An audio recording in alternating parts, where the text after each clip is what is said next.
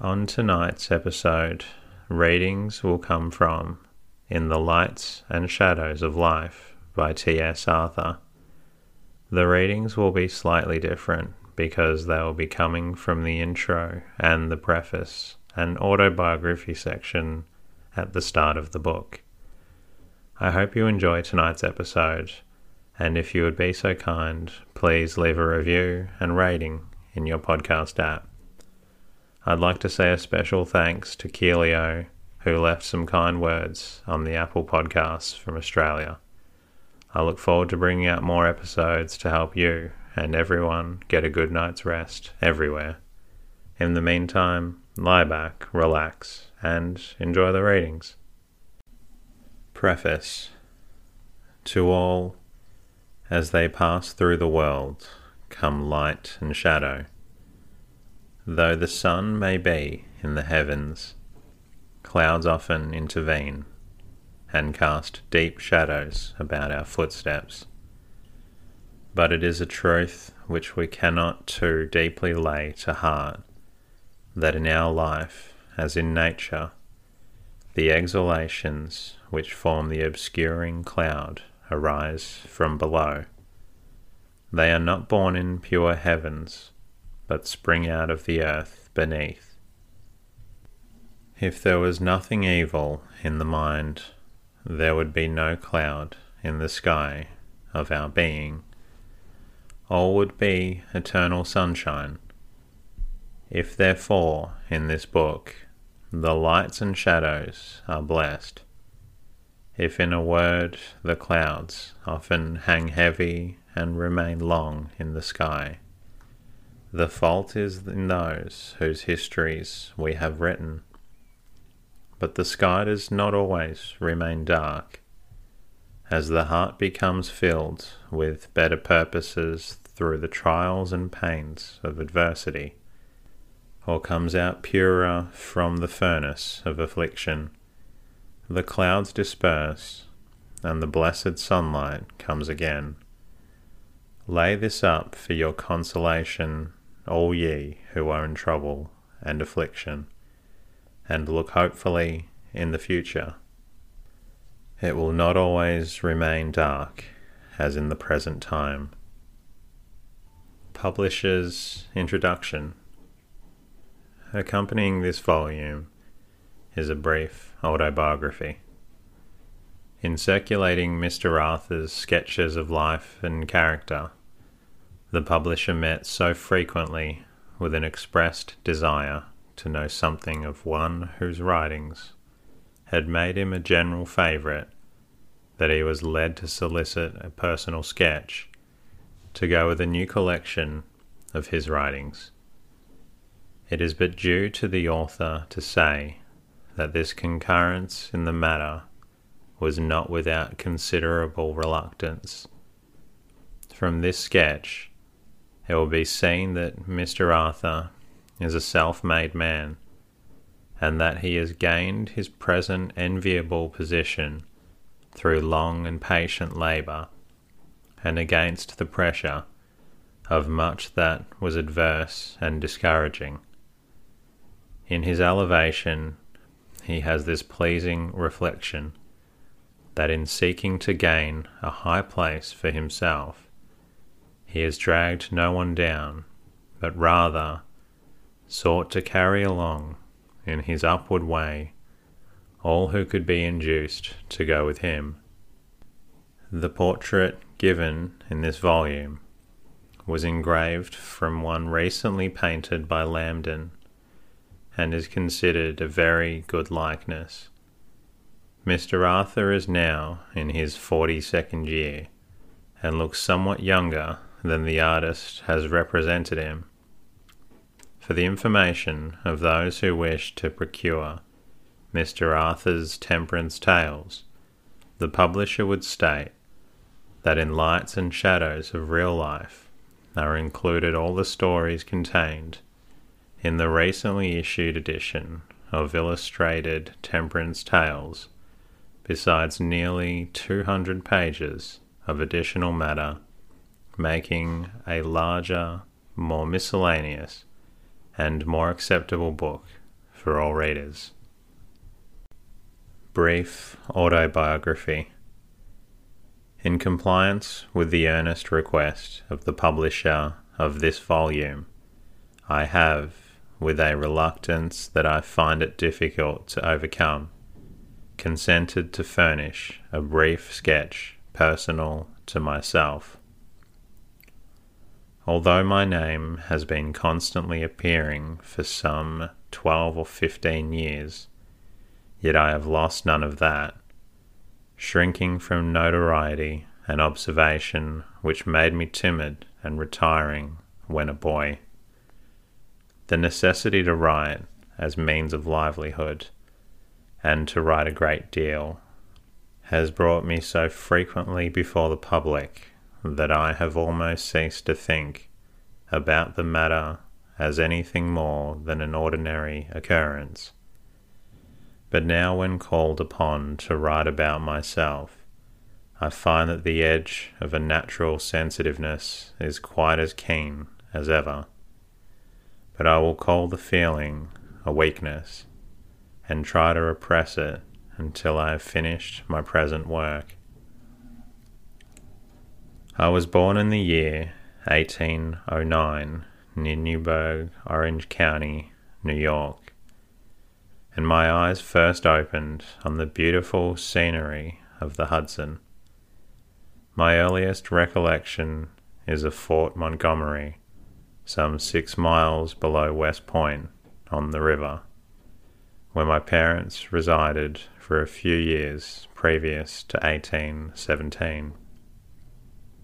In the spring of that year, they removed to Baltimore, which became my place of residence until 1841, when I came to Philadelphia, where I have since lived. My early educational advantages were few. There were no public schools in Maryland when I was a boy, and as my father had a large family, and but a moderate income, he could afford to send his children to school only for a limited period. He knew the value, however, of a good education, and did all for us in his power. Especially did he seek to inspire his children with a regard for religious truth, and both by precept and example to lead them into the practice of such things as were honest and of good rest. In all this, he was warmly seconded by a mother, who still survives, and for whom it is but just to say that her children feel the tenderest regard, and well may they do so, for they owe her much. At school, I was considered a very dull boy. My memory was not retentive, and I comprehended ideas and formulas expressed by others in a very imperfect manner. I needed a careful, judicious, and patient teacher who understood the character of my mind and who was able to come down to it with instruction in the simplest and clearest forms, thus helping me to think for myself and to see for myself. Instead of this, I was scolded and whipped because I could not understand things that were never explained. As, for instance, a slate and pencil were placed in my hands after I had learned to read, upon which a sum in simple addition for which I was required to find an answer. Now, in the word addition, as referring to figures, I saw no meaning. I did not comprehend the fact, in connection with it, that two and two made four. True, I had learned my addition table, but strangely enough, that did not furnish me with any clue towards working out the problem of figures set for me on my slate. I was then in my ninth year, and I can remember to this day with perfect distinctiveness, how utterly discouraged I became as day by day went by and still I had not found a correct result to any one of my sums, nor gained a single ray of light on the subject. Strange as it may seem, I remained for several months in simple addition before I knew how to sum up the figures, and then the meaning of addition flashed in a sudden thought upon my mind while I was at play. I had no trouble after that. During the next week, I escaped both scolding and belabouring, a favourite phrase of my teacher's, and then passed on to subtraction. Five minutes devoted to an explanation in some simple form of what addition meant would have saved me the loss of months, to say nothing of the pain, both mental and bodily, that I suffered during the time. With such a mind and such a teacher, it is no wonder that I made but little progress during the few years that I went to school. Beyond reading and writing, arithmetic and English grammar, included the entire range of my studies. As for the arithmetic, I did not master half the common rules, and grammar was to my mind completely unintelligible. In the end, my teacher declared that it was only wasting time and money to send me to school, and advised my father to put me out to trade this was done. I left home and entered upon an apprenticeship shortly after passing my thirteenth year. If I found it extremely difficult to comprehend ideas as expressed in ordinary written forms, I was not without thoughts of my own.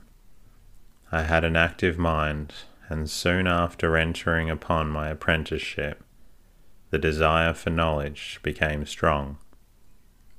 As food for this was supplied, even though in a stinted measure, the desire gained strength, and I began a system of self education that was continued for years afterwards.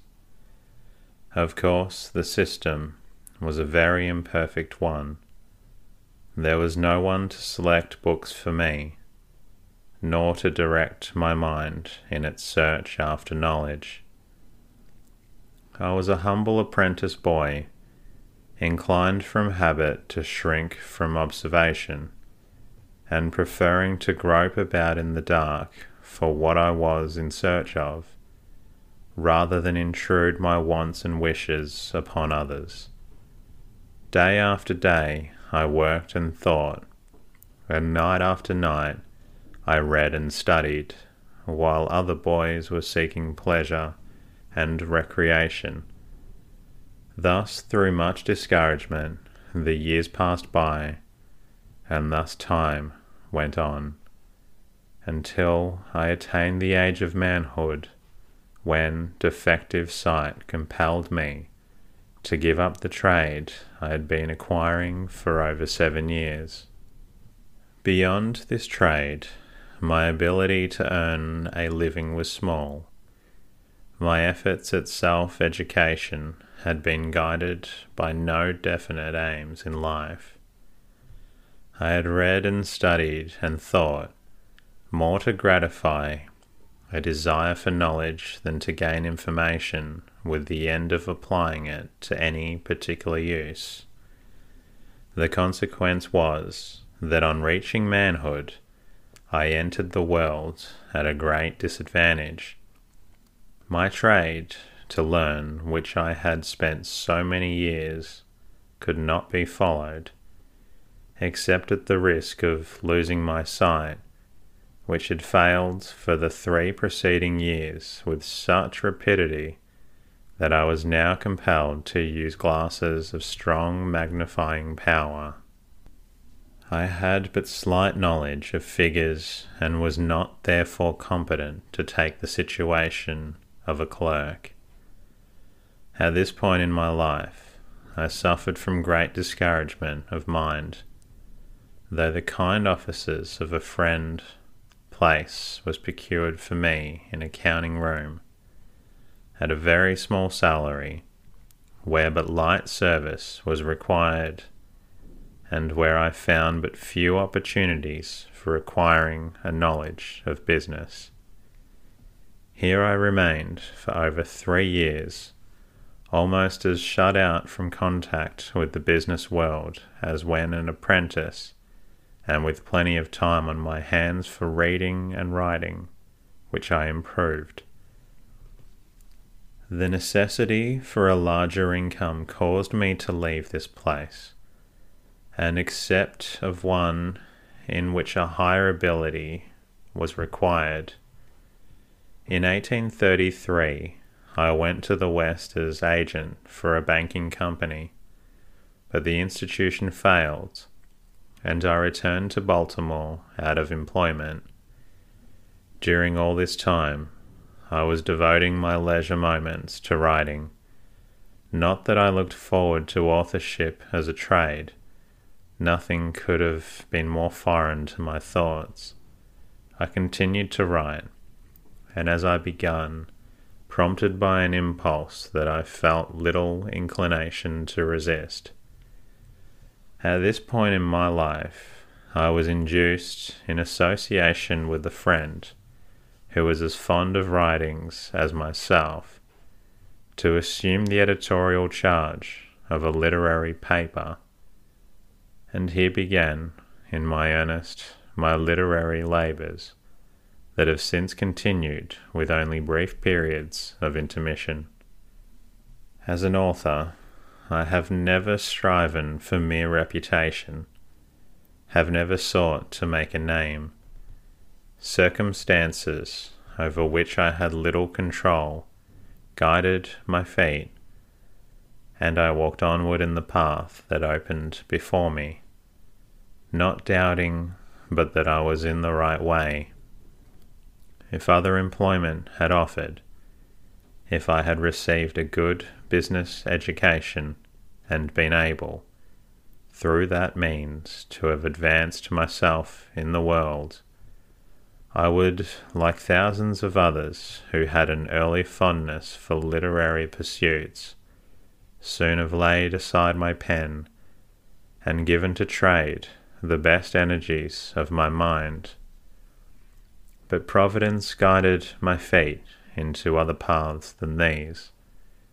They were rough and thorny at times, and I often fainted by the way, yet renewed strength ever came when I felt the weakest.